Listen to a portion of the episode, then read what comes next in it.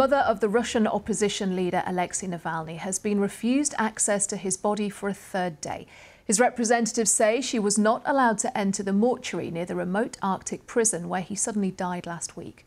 The Navalny family representative said Alexei's mother and her lawyers arrived at the morgue early this morning, but they were not allowed to go inside. One of the lawyers, they say, was pushed out. When the staff were asked if the body was there, they didn't give an answer. Well, the announcement of Alexei Navalny's death has sparked international outrage. The UK Foreign Secretary Lord Cameron said there should be consequences, and the US President Joe Biden has said that Vladimir Putin is to blame.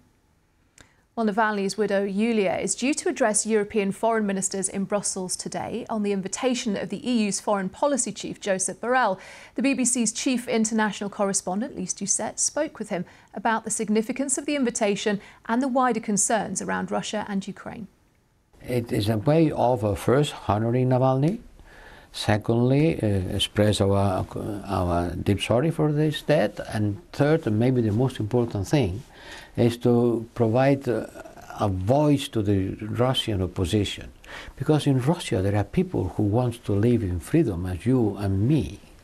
And these people have been fighting together with Navalny, and many, which are anonymous, has also been sent to jail and maybe dead. And these people deserve support. That's Josep Borrell. Well, let's speak to our Eastern Europe correspondent, Sarah Rainsford, who joins us live now. Sarah, the suggestion is that some kind of investigation is taking place and that that has been extended. What do we know for sure?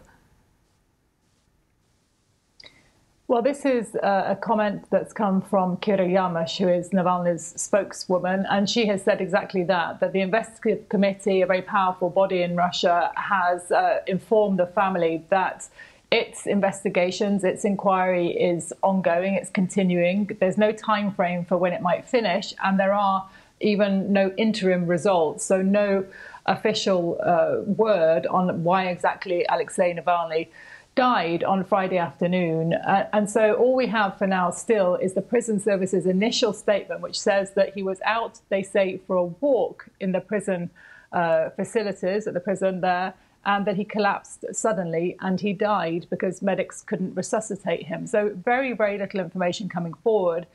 Also, Alexei Navalny's mother, who has been up in the Arctic region for, for several days now trying to get access to her son's body, has been refused access to the mortuary uh, where she thought his body was being held, but where in fact staff have not even confirmed that basic fact. And that's why all of Navalny's team are now extremely concerned and they're accusing the authorities of essentially covering up what's happened, trying to cover up what's happened by deliberately delaying uh, the entire process. And what's the continuing international reaction to that? Well, I think there is, of course, concern, and it's interesting that today Yulia Navalnaya, you know, even at this most hideous time for her as a as a wife, uh, now as a widow, uh, she is in Brussels, and she'll be speaking to EU foreign ministers today to try I think, to keep pressing home the message that Alexei Navalny's family and his friends and his team believe that whatever happened, however Alexei Navalny actually died on Friday, they hold the Russian authorities directly responsible for everything that's happened to him. And I think, you know, the fundamental thing to remember in all of this is that Alexei Navalny was in prison because of his political position, because he was the most vocal, the most obvious, the most powerful rival to Vladimir Putin. And he was first poisoned in 2020 with a nerve grade, uh, with a weapons grade nerve agent, Novichok. And when he survived that and went back to Russia, he was thrown in prison. And he was, he was there serving extremely long consecutive prison uh, sentences, charged on, on multiple charges. But essentially, he was in prison because of who he was and because of his politics.